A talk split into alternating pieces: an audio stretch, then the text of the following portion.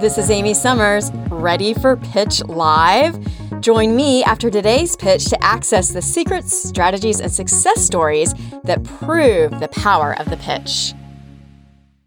Could you or would you, before you lead with could, use would to be more direct?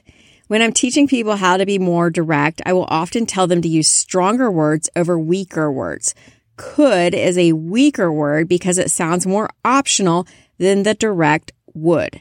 The pitch challenge today, try not to say, for instance, could you make an introduction? The recipient or anyone could do it. You want the person to actually do it. So instead say, would you make an introduction? Keep your ears open for weak versus strong words when you are practicing the art of being more direct to get what you want. Enjoying the pitch? Then subscribe to the Pitch Live podcast.